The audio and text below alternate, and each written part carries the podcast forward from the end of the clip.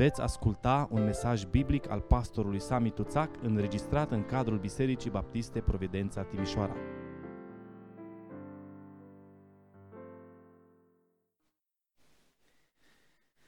Cum să nu-i cânți celui care a înviat, cel care este Domnul, fie că ești copil, fie că ești adult, fie că ești chiar om în vârstă, nu poți să nu te bucuri la sărbătoarea aceasta a învierii Domnului Isus și nu poți să nu cânți. Dacă ați observat, mesajul central a fiecarei cântări, a mesajelor din ziua de astăzi, a rugăciunilor, a tot ceea ce facem, are de-a face cu Domnul Isus Hristos și mai ales are de-a face cu evenimentul acesta care a marcat profund istoria cosmică și anume învierea lui Isus Hristos. Vă invit acum să deschidem împreună Scriptura din nou și în seara aceasta, tot în Evanghelia după Luca, capitolul 24, și vom citi de la versetul 13 și până la versetul 35. În aceeași zi, iată, doi ucenici se duceau la un sat numit Emaus, care era la o depărtare de 60 de stadii de Ierusalim. Și vorbeau între ei despre tot ce se întâmplase.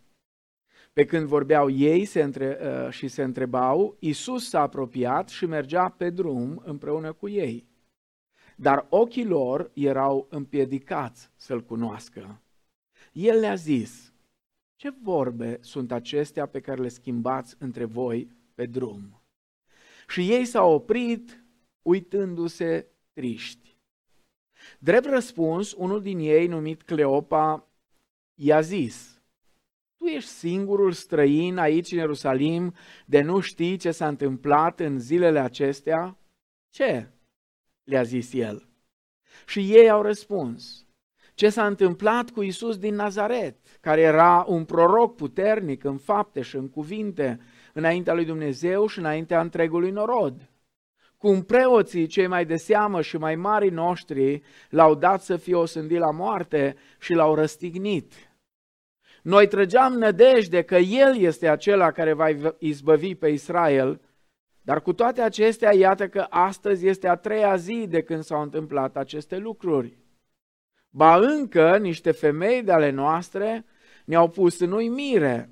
Ele s-au dus dis de dimineață la mormânt nu i-au găsit trupul și au venit și au spus că ar fi văzut și o vedenie de îngeri care ziceau că este viu. Unii din cei ce erau cu noi s-au dus la mormânt și au găsit așa cum spusese răfemeile, dar pe el nu l-au văzut. Atunci Isus le-a zis, O nepricepuților și zăbavnici cu inima când este vorba să credeți tot ce au spus prorocii. Nu trebuia să sufere Hristosul aceste lucruri și să intre în slava sa? Și a început de la Moise și de la toți prorocii și le-a uh, tâlcuit în toate scripturile ce era cu privire la el. Când s-au apropiat de satul la care mergeau, el s-a făcut că vrea să meargă mai departe. Dar ei au stăruit de el și au zis, rămâi cu noi, căci este spre seară și ziua aproape a trecut. Și a intrat să rămână cu ei. Pe când ședea la masă cu ei, a luat pâinea și după ce a rostit binecuvântarea, a frânt-o și le-a dat-o. Atunci li s-au deschis ochii și l-au cunoscut, dar el s-a făcut nevăzut dinaintea lor. Și au zis unul către altul, nu ne ardea inima noi când ne vorbea pe drum și ne deschidea scripturile? S-au sculat chiar în ceasul acela. S-au întors în Ierusalim și au găsit pe cei 11 și pe cei ce erau cu ei adunați la un loc și zicând, a înviat Domnul cu adevărat și s-a arătat lui Simon. Amin.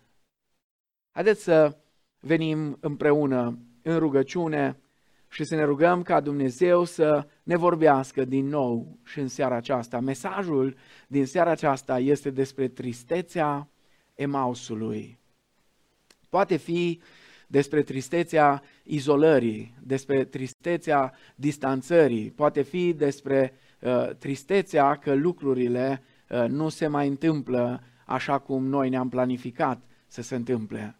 Haideți să ne rugăm ca Dumnezeu să atingă inimile noastre prin cuvântul Lui dătător de viață în această seară.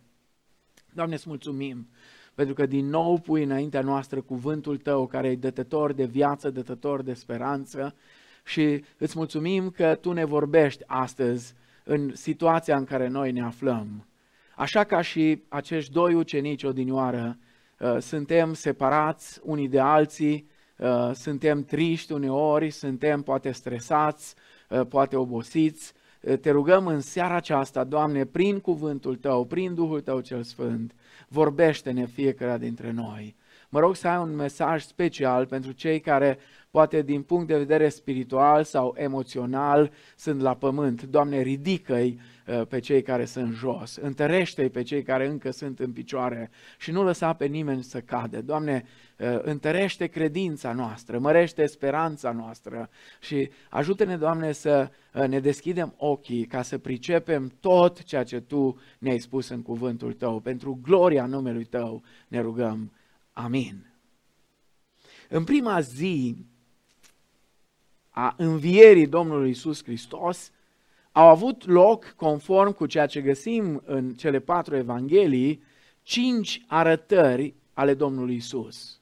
Mai întâi ne spune Marcu, el s-a arătat și Ioan, desigur, s-a arătat Mariei Magdalena. Apoi, tot acolo, în grădina mormântului, li s-a arătat femeilor Uh, care veniseră împreună cu uh, Maria Magdalena.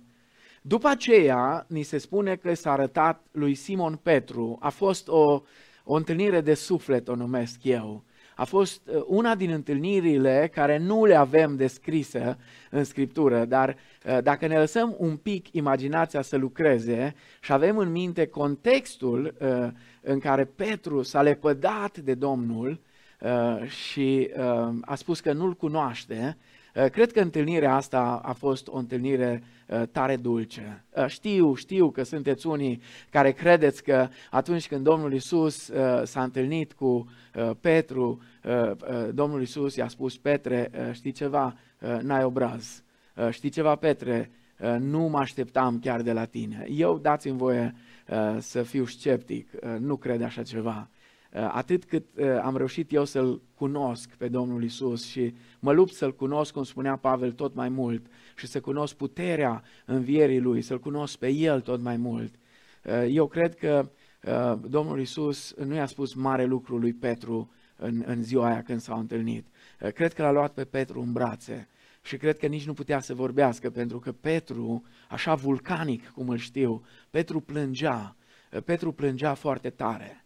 Uh, și cred că Isus i-a spus, poate la ureche, Petre, uh, te iubesc, să știi că te iubesc. Uh, dar știți, pentru că Petru a fost unul dintre cei care s-a dat cel mai mare, a fost cel mai grozav dintre toți și a spus cum o să meargă el cu Domnul până la moarte și a spus-o asta public și apoi s-a și lepădat public în fața unora de care i-a fost frică Uh, Domnul Iisus i-a rezervat lui Petru, așa pe malul mării, cum îi plăcea lui să meargă la pescuit, uh, i-a rezervat um, uh, o, o șansă a reabilitării lui în public. Și Petru a putut în public, față în față cu, cu ceilalți, în fața cărora s-a lăudat cât e el de tare în credință, a putut să se reabiliteze și a putut să-și re afirme uh, credința lui și dragostea lui și loialitatea lui uh, pentru Domnul Isus Hristos. Apoi uh, a fost întâlnirea aceasta cu cei doi care mergeau la Emaus, așa cum o avem descrisă în, aici în, în Evanghelia după Luca și desigur toți evangeliștii vorbesc despre o întâlnire în seara aceleași zile când ușile camerei de sus, a locului unde erau adunați, erau încuiate Isus a venit în mijlocul lor uh, și le-a spus, uh, pace vouă. Uh, mesajul acesta, pace vouă, este un mesaj de care ei aveau nevoie, este un mesaj de care noi avem nevoie astăzi. Avem nevoie ca pacea Lui să umple inimile noastre, să umple viețile noastre, casele noastre, familiile noastre, uh, pacea Lui uh, să domnească în mintea noastră în zilele acestea. Relatarea aceasta descrisă uh, de Luca, doctorul prea iubit, așa cum îl numește Pavel, ocupă un loc aparte în Evanghelii. Știu, poate vi s-a părut că a fost un pic un text cam lung în seara aceasta, intenționat am vrut să-l citesc tot, pentru că de fapt este cea mai detaliată relatare a oricărea dintre aparițiile Hristosului înviat. În acea zi, uh, undeva după amiază, uh, spre asfințitul soarelui, uh, Isus se arată la doi ucenici care călătoreau cale de aproximativ două ore de la Ierusalim înspre un sat, spune aici, numit Emaus. Ei fuseseră cu cei 11 când au venit femeile și le-au spus uh, uh, ce au văzut ele la mormânt. Uh, versetul 9 spune așa în capitolul 24, la întoarcerea lor de la mormânt au povestit toate acestor lucruri, aceste lucruri celor 11 și tuturor celorlalți. Iar în versetul 11, dacă vă amintiți de azi dimineață, avem uh, reacția uh, îngrozitoare a celor care au auzit mesajul acestor femei. Cuvintele acestea li se păreau apostolilor basme și nu le credeau. Nimeni nu le-a crezut. Mai mult, li se părea totul de domeniul fantasticului. Așa că, în după amiaza aceea, uh, spre seară, doi dintre cei care n-au crezut se îndreptau spre Maus. De ce au plecat? Nu știm cu siguranță. Dar putem presupune că au plecat să scape efectiv de stresul din Ierusalim. Au plecat probabil să-și limpezească gândurile. Poate chiar să se gândească la o nouă direcție în viețile lor. Moartea lui Isus și tot ce se întâmplase în Ierusalim în ultimele zile le-a umplut inimile de întristare. Au plecat cumva să iasă efectiv, să evadeze eh, din toate acestea. Eh, spune în versetul 14 și vorbeau între ei despre tot ce se întâmplase.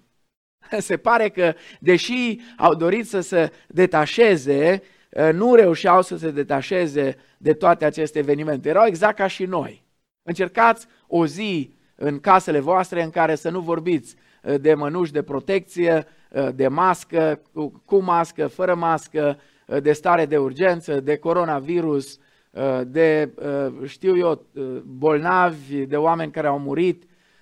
Spunem, vreau să mă rup de toate, dar imediat cum prindem un moment liber, haide să vedem ce s-a mai întâmplat.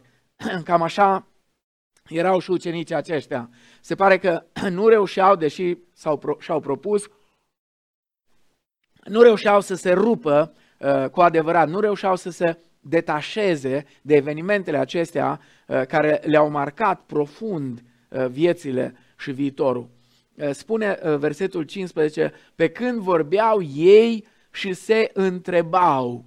Uh, probabil că erau multe întrebări la care nu aveau răspuns. Erau tare descurajați, se îndoiau de ceea ce au auzit și erau uh, cât se poate de, de, dezamăgiți. Spune versetul 21 uh, și aici este o, o descriere a dezamăgirii lor. Noi trăgeam nădejde că El este acela uh, care va izbăvi pe Israel, spune ei. Dar iată că astăzi este a treia zi de când s-au întâmplat aceste lucruri și uh, n-am mai văzut niciun fel de izbăvire, uh, spun ei.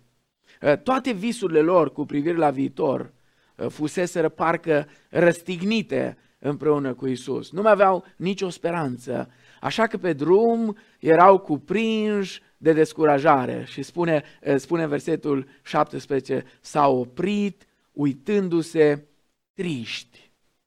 Iată că în acel moment un străin misterios se apropie de ei și merge cu ei pe drum. Probabil că O vreme, Iisus a mers împreună cu, el, cu ei și nici măcar uh, nu l-au observat.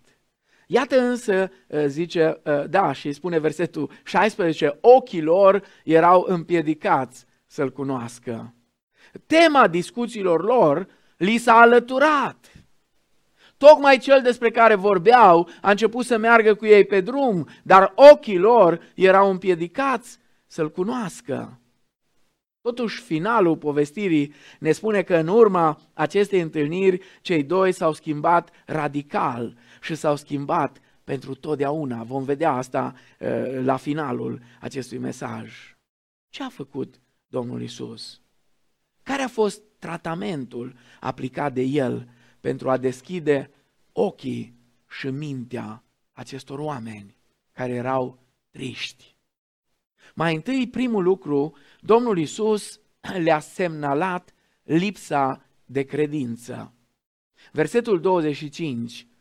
Atunci Isus le-a zis, O nepricepuților și zăbavnici cu inima, când este vorba să credeți tot ce au spus prorocii. Um, cuvântul care Domnul Isus îl transmite în, în, uh, în versetul acesta uh, și îl avem notat de Luca, este unul puțin mai dur decât lasă uh, să înțeleagă, să se înțeleagă traducerea din care citesc eu. O nepricepuților și zăbavnici cu inima. E, e o traducere a ceva care ar suna, măi oameni buni, cât de stupizi puteți fi cum de sunteți atât de stupizi? Cum de, de e atâta stupiditate în mintea voastră? În loc să tresalte de bucurie, când au venit femeile de la mormânt, ei n-au crezut. Iar acum pe drum ce fac? Nu fac altceva decât facem și noi. Și poate am făcut-o prea mult în ultimele săptămâni. Se lamentează, se plâng, despre ce vorbiți, măi, oameni buni, zice Domnul Isus în versetul 70. Ce vorbe sunt acestea? Și parcă supărați, așa, parcă i-a trezit din, dintr-un vis, visul tristeții lor. I-a trezit cumva. Hei, domnule, unde ai fost? De nu știi ultimele știri. Unde ai umblat tu? De ești tu singurul pe aici, singurul străin care nu ești la zi cu tot ce s-a întâmplat. Și îmi place că Domnul Isus întinde coarda la maxim și îi întreabă, ce anume? El vrea să scoată la iveală lipsa lor de credință. Dar în același timp, El ne lasă și un model despre cum să ne ocupăm de oamenii cufundați în necredință. Lasă-i să spună ei. Nu folosi tot felul de apelative eh, ca să arăți necredința lor. Lasă-i să vorbească singuri, ca să poată până la urmă eh, să își demonstreze lor înșiși eh, pe unde se află cu adevărat. Apoi spune versetul 19, ce le-a zis el? Și ei au răspuns, ce s-a întâmplat cu Isus din Nazaret? care era un proroc puternic în fapte și cuvinte, înaintea lui Dumnezeu și înaintea întregului norod și până la versetul 24 uh, ei spun tot ce s-a întâmplat. Ei mărturisesc cumva că l-au cunoscut pe Isus. Ei credeau chiar că el a fost un proroc. Ei chiar îl numesc izbăvitorul lui Israel. Ești uimit de-a dreptul ce multe lucruri credeau despre Isus. E foarte surprinzător pentru mine cât de mult poți să crezi, fără să crezi totuși îndeajuns. Și mai ales să crezi îndeajuns ca să fii mântuit. Deși credeau multe, nu credeau ce era cel mai important, și anume că Isus a înviat. Oare nu este la fel și astăzi? Oare nu suntem legați într-o zi ca și aceasta mai mult de tradițiile noastre, de obiceiurile noastre, de tot ceea ce se face după rânduiala noastră. Dar sărbătoarea asta nu e a noastră, este sărbătoarea Domnului. Sărbătorile nu sunt ale noastre, sunt ale Domnului. V-ați gândit cumva că poate Dumnezeu s-a scârbit, poate, cum spune în Vechiul Testament poporul Israel, mi-e scârbă de sărbătorile voastre. Oare ne-am gândit că Dumnezeu s-a, eh, efectiv s-a scârbit de, de, de atâta fandoseală eh, și de tot ce am făcut noi din sărbătorile astea? Și poate că ne dă ocazia acum, mai mult ca altă dată, să le sărbătorim în liniște, în simplitate, în smerenie, fără toate brizbrizurile, fără, toată, uh, uh, fără tot bagajul uh, nostru religios, fără toată tradiția noastră și fără toate obiceiurile noastre, care sunt efectiv paralele cu tot ceea ce înseamnă Scriptura și Noul Testament mai ales și viața creștină. Cel mai important este astăzi și este de fapt în fiecare zi să credem că Isus a murit și a înviat. Da, este posibil să fii creștin și să nu înțelegi învierea. Dar nu este posibil să fii creștin și să nu crezi învierea. De ce este atât de important să credem în înviere? Apostolul Pavel ne spune în 1 Corinteni, capitolul 15, el spune dacă Isus nu a biruit moartea, atunci El n-a spus adevărul. Și dacă nu a spus adevărul, el, el, el nu este Dumnezeu. Și dacă Hristos n-a înviat, zice el în 1 Corinteni 5, 15 cu 17, atunci noi suntem iremediabil pierduți, suntem cei mai nenorociți dintre oameni. Tot ce facem astăzi și în fiecare zi, când ne adunăm ca și biserică, e un spectacol de prost gust. Dacă Hristos n-a înviat, tot ce facem este în zadar. Dar el spune, dar acum Hristos a înviat din mort, pârga celor adormiți.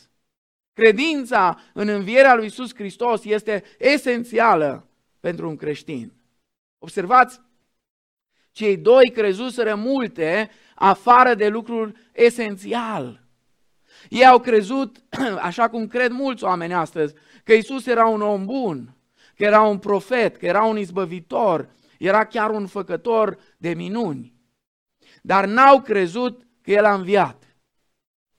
Și din cauza asta, pentru că n-au crezut că a înviat, erau triști și erau dezorientați. Lipsa de credință autentică, spunea cineva, transformă ziua în noapte și lumina în întuneric. Observați ce spune Domnul Isus. O nepricepuților și zăbavnici cu inima când este vorba să credeți tot ce au spus prorocii. Să credeți tot. Aceasta este credința cea adevărată.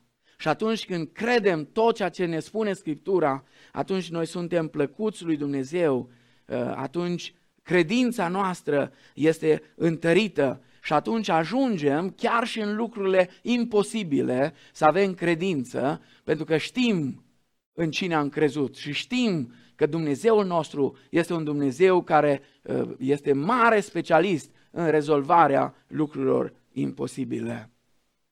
Al doilea lucru pe care îl face Domnul Isus, mai întâi le semnalează lipsa de credință, iar apoi Domnul Isus le-a explicat scripturile. Domnul Isus începe să le explice scripturile. Nu trebuia să sufere Hristosul aceste lucruri și să intre în slava sa? Și versetul 27, fantastic. Și a început de la Moise și de la toți prorocii și le-a tâlcuit în toate scripturile ce era cu privire la el.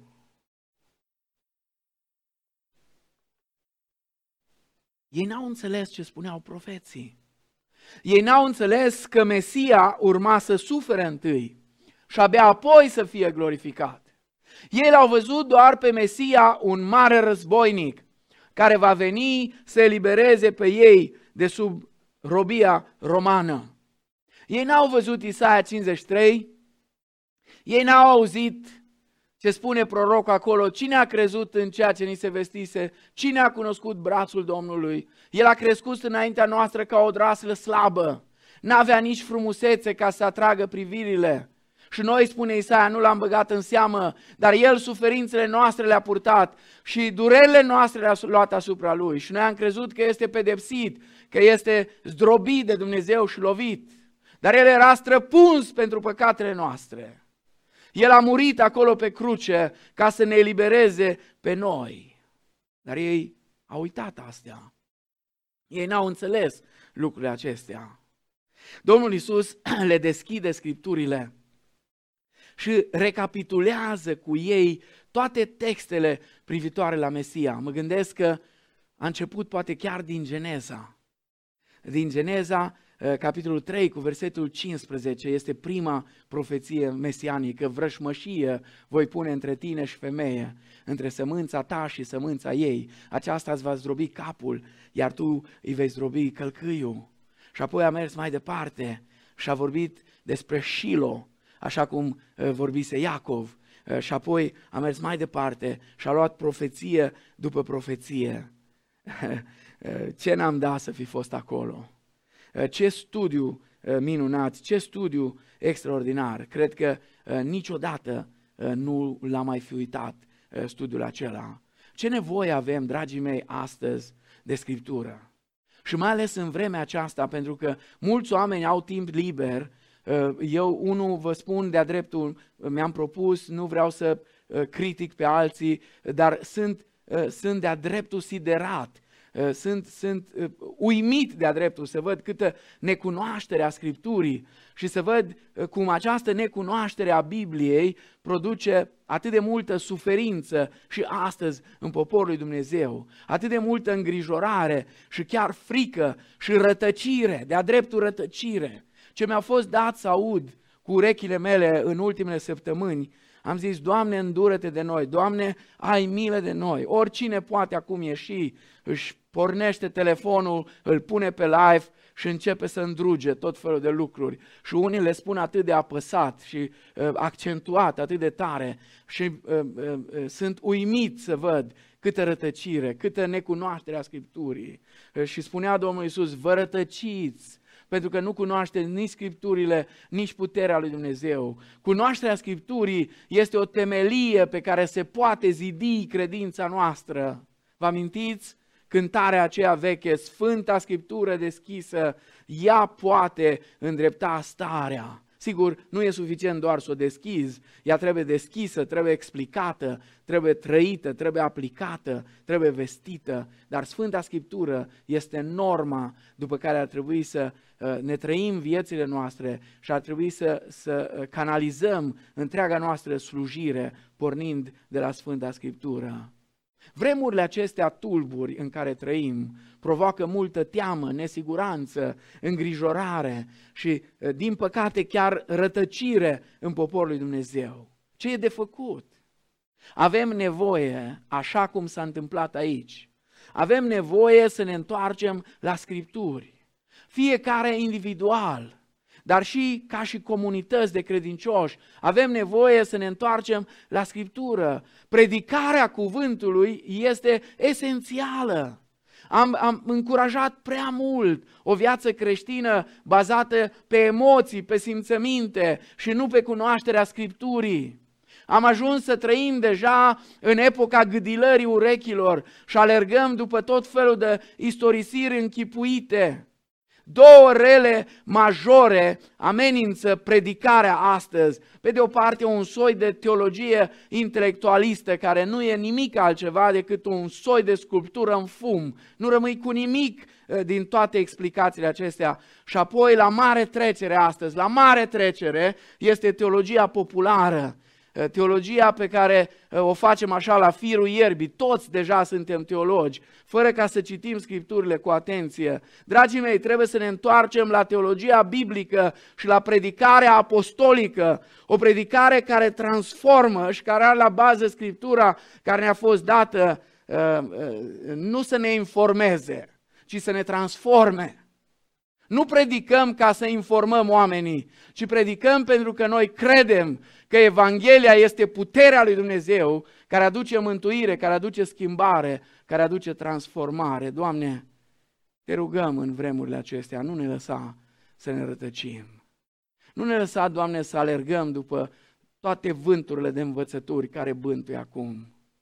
Și ajută-ne pe fiecare dintre noi să ne întoarcem la cuvântul Tău, să citim Scriptura, să o trăim, să o aplicăm în viața noastră, în relațiile dintre noi, să o aplicăm chiar și în situațiile acestea delicate prin care trecem. Și să nu mai fim gata să ne ducem după oricine care încearcă să ne ducă într-o direcție sau alta, ci să mergem după tine, să ne uităm țintă la căpetenia și desăvârșirea credinței noastre, adică la Hristos, și să-L urmăm pe El și să-L imităm pe El în umblarea și în urmarea noastră în fiecare zi. Dar mai este un lucru care Domnul Isus l-a oferit acestor oameni triști sau tristuci, cum îi numea fratele Marcu Nechifor. Doi tristuci care mergeau obosiți, stresați înspre Emaus. Domnul Isus le-a oferit părtășia lui. Versetul 28 spune că când s-au apropiat de satul la care mergeau, el s-a făcut că vrea să meargă mai departe. Atât de mult îmi place versetul acesta. E atâta delicatețe în versetul acesta.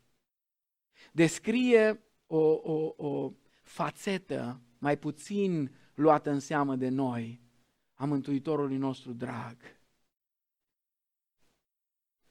Când te uiți la modul cum acționează cu ei, îți dai seama ce mântuitor delicat avem. El nu dă buzna niciodată. El nu sparge ușa de la casa noastră. El nu intre pe geam. El așteaptă să fie invitat. Mi-amintesc de versetul acela uh, care adesea îl cităm, uneori îl mai scoatem noi și din context, în Apocalipsa, capitolul 3, cu versetul 20. Iisus stă la ușa unei biserici. Sigur, ușa aia poate să fie și ușa casei tale, dacă vrei, și ușa inimii tale, dar acolo în context, Iisus este la ușa unei biserici. Și spune, iată, eu stau la ușă și bat. Dacă deschide cineva, voi intra și voi țina cu el și el cu mine. El intră dacă îi deschizi. Atenție însă, atenție. Atenție, el cel care bate nu e cerșător, e doar un gentleman.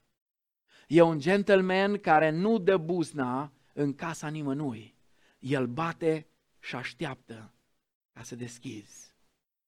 Și apoi, zice în versetul 29, dar ei au stăruit de el și au zis, rămâi cu noi, căci este spre seară și ziua aproape a trecut. Rămâi cu noi, căci iată vine seara. Ziua s-a dus, de parcă a zburat. Fără de tine, Doamne, ce ne-am face? Pe marea vieții, când s-a întunecat, rămâi cu noi, rămâi cu noi, rămâi cu noi, Doamne, rămâi cu noi. Și acum, când suntem pe această mare a vieții rău învolburată în toată lumea, rămâi, Doamne, cu noi. Și spune, și-a intrat să rămână cu ei. Și apoi zice în versetul 30, pe când ședea la masă cu ei, a luat pâinea și după ce a rostit binecuvântarea, a frânt-o și le-a dat-o. Atunci li s-au deschis ochii și l-au cunoscut, dar el s-a făcut nevăzut dinaintea lor. Când s-au așezat la masă, la cina din seara aceea, oaspete, oaspetele a luat locul gazdei. Dintr-o dată casa lor s-a transformat în casa lui Dumnezeu. Așa se întâmplă întotdeauna eh, când Domnul Isus Hristos merge undeva, merge într-o casă. Dacă îl chemi în casa ta și îl tratezi cum se cuvine, vei constata că El este Cel care îți oferă tot ce, ce ai nevoie. Spune versetul 31, li s-au deschis ochii. Oameni care până atunci aveau ochii împiedicați să-L cunoască, de acum li se deschid ochii și l-au cunoscut la frângerea pâinii. Era obiceiul acela evreiesc. când ei frângeau uh, pâinea aceea orientală care ei o mâncau. M-am gândit de mult, oare ce i-a marcat în, într-un mod deosebit? Poate când a luat pâinea aceea, au văzut cumva semnele cuielor în, în, în mâinile lui. Cert este că abia acum au înțeles ce le spusese el în versetul 26. Nu trebuia să sufere Hristosul aceste lucruri și să intre în slava sa? Abia acum au priceput semnificația uh, uh, suferințelor lui. El trebuia să moară. El se dusese să moară în locul lor. Abia acum au înțeles de ce s-a dus el la Golgota. De ce a trebuit să fie pus pe cruce. Și apoi, zice, și-au zis unul către altul. Nu ne ardea inima noi când ne vorbea pe drum și ne deschidea scripturile? S-au sculat chiar în ceasul acela, s-au întors în Ierusalim și au găsit pe cei 11 și pe cei ce erau cu ei adunați la un loc. Și zicând, a înviat Domnul cu adevărat și s-a arătat lui Simon și au istorisit ce li se întâmplase pe drum și cum l-au cunoscut la frângerea pâinii. Observați, după ce li s-au deschis ochii și inimile, au fugit înapoi. Era noapte, dar nu i-a mai interesat. Au fugit înapoi și au istorisit tot. Dintr-o dată și gurile li s-au deschis, n-au mai putut să tacă. Și tristețea lor s-a transformat într-o mare bucurie. Aș vrea să încheiem cu câteva observații foarte importante pentru noi. Mai întâi, cea mai detaliată relatare a oricărea dintre aparițiile lui Isus de după înviere nu implică nici pe Petru, nici pe Ioan, nici pe Iacov, nici pe Andrei, nici pe Maria, mama Domnului, ci pe doi necunoscuți. Unul știm că se numea Cleopa, celălalt vom ști sigur cine a fost doar în cer. Uh, nu vreau să vă încurc, știu că ați văzut multe tablouri, ați văzut filme în care doi bărbați mergeau înspre Maus și Isus se apropie de ei. Vreau să vă las doar un subiect de discuție în seara asta în familiile voastre. Dacă o să citiți cu atenție în Scriptură, o să vedeți în Evanghelii că una din femeile care a fost acolo la mormânt uh, și a fost împreună cu ucenicii în zilele acelea cruciale pentru Domnul și pentru ei, a fost soția lui Cleopa. Acum, nu pot să cred că acest om și-a lăsat soția în Ierusalim și a plecat cu altcineva spre Maus. Da, nu știu sigur și mai ales nu vreau să uh, lovesc în tot ceea ce uh, ați crezut unii cu sinceritate până acum și eu uh, am îndoielile mele, uh, doar că îmi pun întrebări.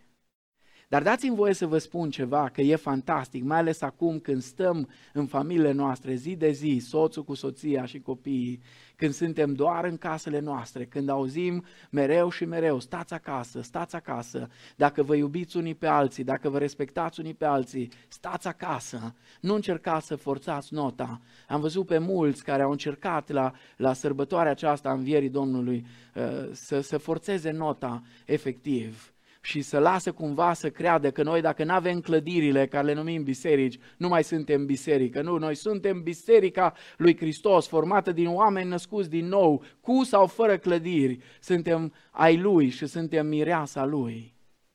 Dar încercați să vă închipuiți că al doilea călător care era împreună cu Cleopa era chiar soția lui.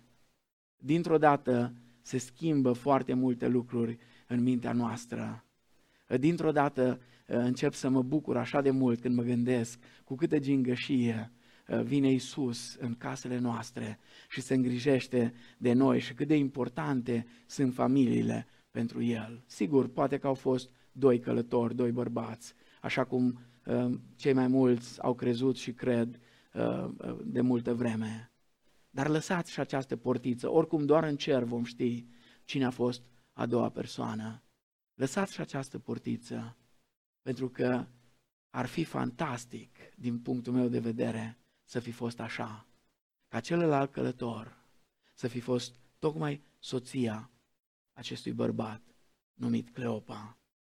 Uh, sigur, numai Isus putea face așa ceva. Numai El putea să se apropie uh, și să lase prin Duhul lui cel Sfânt inspirație în Luca să scrie cea mai detaliată uh, întâlnire a lui după înviere, tocmai cu niște anonimi, cu niște necunoscuți. El vine la cel mai neînsemnat și aduce bucuria învierii. Asta este prima aplicație. Indiferent cine ești tu, indiferent de statutul tău social, indiferent de vârsta ta, indiferent de banii care ai sau casa care o ai sau nu o ai, mult sau puțin, indiferent ce ai sau cine ești sau cum ești, El vine și la cel mai neînsemnat și aduce bucuria învierii. A doua observație, fiecare dintre noi avem emausul nostru, spre care ne îndreptăm triști, atunci când credința și speranța noastră suferă. Ca și în cazul acestor doi tristuci, ca și în cazul acestor persoane triste care mergeau spre Emaus, boala credinței noastre are nevoie de același medic, de același doctor. Vedeți, sunt mulți oameni astăzi care au nevoie de medici. De aceea vă încurajez și v-am încurajat tot timpul, rugați-vă pentru medici. Dar boala aceasta a tristeții, a supărării, a depresiei chiar, are nevoie în primul rând de medicul suprem, care este Isus cel înviat. Isus cel viu s-a apropiat de ei, le-a vindecat ochii, le-a vindecat inimile, le-a vindecat gurile, i-a vindecat în totalitate și i-a reabilitat. Și dintr-o dată speranța a început să reîncolțească în ei. Avem nevoie de speranță. Avem nevoie să privim dincolo de coronavirus, dincolo de limitările acestea, dincolo de știrile rele care le auzim. Avem nevoie să privim dincolo. E acel care ne dă tăria să putem vedea luminița de la capătul tunelului. Unii veți spune, nici tunelul nu-l vedem, știu. Așa este, nici tunelul nu se vede, dar aminte să mai vezi luminița. Dar dacă l-ai lângă tine, dacă l-ai în inima ta, dacă l-ai în casa ta pe Hristos cel viu, El este Cel care îți va întări speranța și credința și vei putea să vezi luminița chiar și la tunelul care nu există dincolo de tot ce ne înspăimântă acum, este Dumnezeu care are toate mâini, în mâinile Lui, care ține toate lucrurile sub control. Și a treia observație, asta e foarte importantă pentru noi în contextul în care trăim astăzi. Domnul Isus nu schimbă realitatea pe care cei doi o știu, ci o colorează efectiv în culorile speranței. Noi am vrea ca El să vină și să schimbe circumstanțele, dar El ne, schide, ne, ne, ne, ne schimbă mintea și ne deschide ochii credinței. Pentru că starea noastră depinde foarte mult de ochii noștri, de perspectiva cu care noi privim realitatea din jurul nostru. Tristețea se poate transforma în speranță și descurajarea se poate transforma în bucurie. Nu uitați! Aduceți-vă aminte și mâine, și poi mâine, și în săptămânile următoare. Primul mesaj transmis în dimineața învierii a fost nu vă temeți. Nu vă temeți! Acesta a fost primul mesaj pe care l-au auzit femeile acolo în grădina mormântului. Și al doilea mesaj a fost bucurați-vă, Isus este viu. Iar seara când erau toți adunați împreună, când Isus a venit în mijlocul lor, ne spune Ioan, Isus le-a spus, pace vouă. Abia mai târziu, Abia după ce le-a spus, nu vă temeți, după ce le-a spus, bucurați-vă, după ce le-a spus, pace vouă, abia apoi vine și mesajul uh, care ne pune la lucru, ne pune la treabă. Duceți-vă și spuneți. Duceți-vă în puterea celui înviat. Duceți-vă în puterea celui care poate și astăzi să facă minuni, să schimbe oameni, să transforme vieți, pentru că El este Dumnezeul cel atotputernic. El cel care a murit și a înviat pentru noi este cel care ține cheile morții și ale locuinței morților. Totul este în mâna Lui. Așa că mergeți încurajați de El și duceți și altora speranța de care au nevoie și pacea de care au nevoie și bucuria de care au nevoie. Mergeți nu în puterea voastră, ci în puterea lui Isus cel înviat. Amin.